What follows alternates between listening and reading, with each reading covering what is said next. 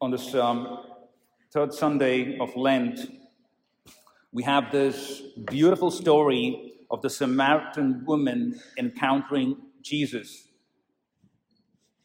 A pretty long gospel, but it's a story uh, that has profound value um, in, in spiritual life. We have many characters in the story, but the main character, uh, the two most prominent, um, is the Samaritan woman. The Samaritan woman is seeking, she's thirsty. You know, all of this is happening around a well. You know, well is beautiful. I, I don't know if you've had an experience. I, I know, you know, back home, my grandparents' house, they had a well. You know, it's beautiful when there's water in the well. You can go, the sense of peace, the sense of calm. It's absolutely beautiful, the whole process of dropping uh, the, um, the container or the, or the, bucket into the well, drawing the water. Um, it's kind of very um, spiritual and very soothing. So all of this is taking place around a well. So Samaritan woman, she's seeking, she's thirsty, she's come to draw water. But we quickly realize that she's seeking something more deeper. There's something more deeper going on. We soon realize that that she has had five husbands, right? And she's now living with somebody else. And we all know that she's not happy. In many senses, this woman is lost. She feels a sense of unworthiness she feels a sense of shame, a sense of guilt. Her relationships have not worked as planned. We can all identify ourselves with the Samaritan woman. You know, we're all thirsty. You know, we can have experience of being thirsty for water.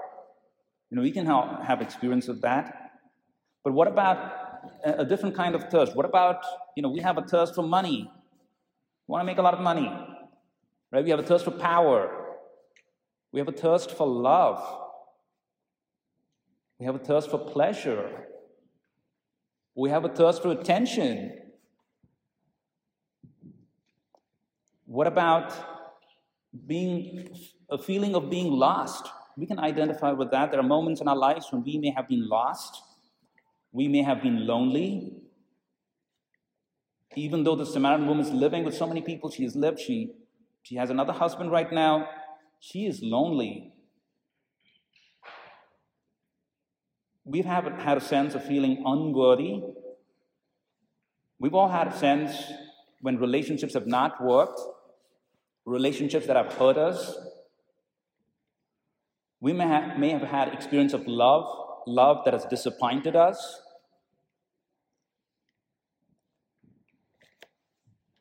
When we are in troubled relationships, it's a bad place to be.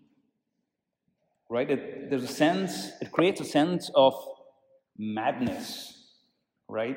We're not ourselves. Sin is also like that, it creates a sense of madness.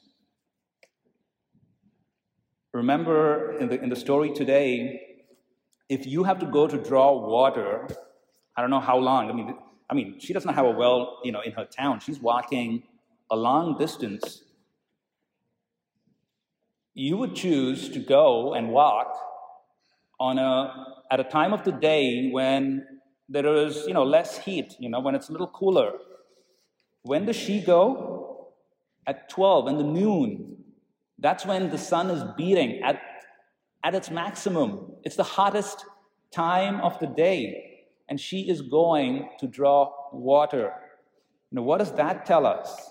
You know, she, she knows that nobody else will go at this hour. It'll only be me going. I'm not going to encounter my fellow neighbors. I'm not going to hear them saying things, looking down on me. You know, I'm not going to see all of this. I want to be alone. I want to be by myself.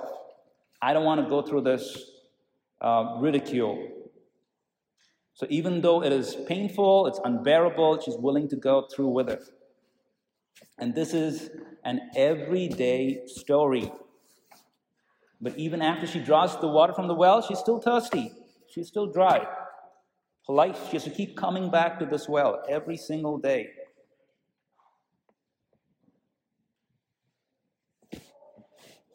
People are thirsty today. You and I are thirsty. We are thirsty for God. Maybe you don't realize it, but deep down we are thirsty for God. You know, we worry so much in our life. Think about all the young people who are here. We worry about getting good grades. We worry about, you know, what I mean, pleasing our parents. We worry about getting a job. We worry about getting into college. We worry about falling into love. We want to we want to fall into love. We hope that this person may not hurt us. We worry as we grow older, worry about house, worry about providing for the family. We worry about our health. We all need advice. We're looking for advice. We're looking for guidance. Jesus wants to rescue this woman. He wants to rescue you and me. So, in the story, who arrives first at the well? is Jesus. Jesus is the one who arrives at the well even before the woman arrives, before she comes. And he is the one who's thirsty. So Jesus takes the initiative to free us from our sin, from our bondage, from our self destruction. You know, I, I remember in the last few weeks, you know, in the rectory, I met a woman. I don't know this woman. She came, she wanted to speak to a priest you know, I was the priest that was there. So she comes and she's talking about herself. Her life is in, I mean, I'm telling you, literally a mess, right? It's a mess. She went, she tells me, I went to Catholic school, right? Her life right now, if I tell you, is a mess. And basically, she's saying, I don't know what I did. I don't know how I got here. I don't know. I don't know what I did. Is a way for her to go back. It seemed like she feels that she's caught. She cannot go back from this life. She's made certain wrong decisions that she cannot change. You know, we can become very comfortable in sin, right? Um, what about our doubts? We may have a lot of doubts right now about our faith. Jesus wants to rescue us. He wants to uh, give us um, restore our faith. Right? He, he tells, Give me a drink. He tells the woman, Give me a drink. He's asking us to give, give to him everything that we're thirsting for. You know, give it to him. So, are we willing to give the things that we thirst for, things that you worry about to Jesus? Are you willing to do that today?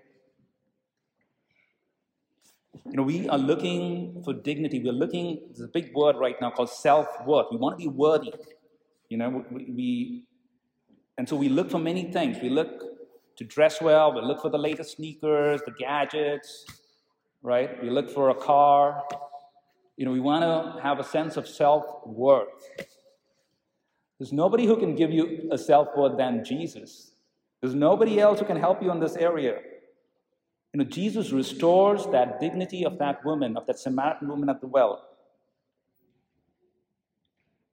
And when she realized what Jesus is going to give her, when she realized it, what did she say? She said, Sir, give me this water so that I may not be thirsty or have to keep coming to coming here to draw water. Can we say that? Can we say that to Jesus today? Give me this water that you have, this, this living water, give it to me. So that I don't need to keep going to all these other things that I'm looking for. God wants to give it to us today. He wants to give us this gift. He wants to restore our faith. He wants to give us the Holy Spirit. He wants to give us His grace, His love.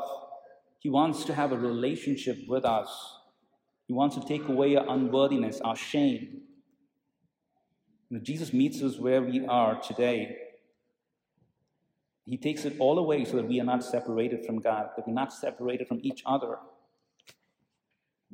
And Jesus does this in a so tender way. I mean, you know, the dialogue between him and the Samaritan woman, it's so tender. It's a, it's a dialogue until he reaches a point where he can tell her what is her mistake.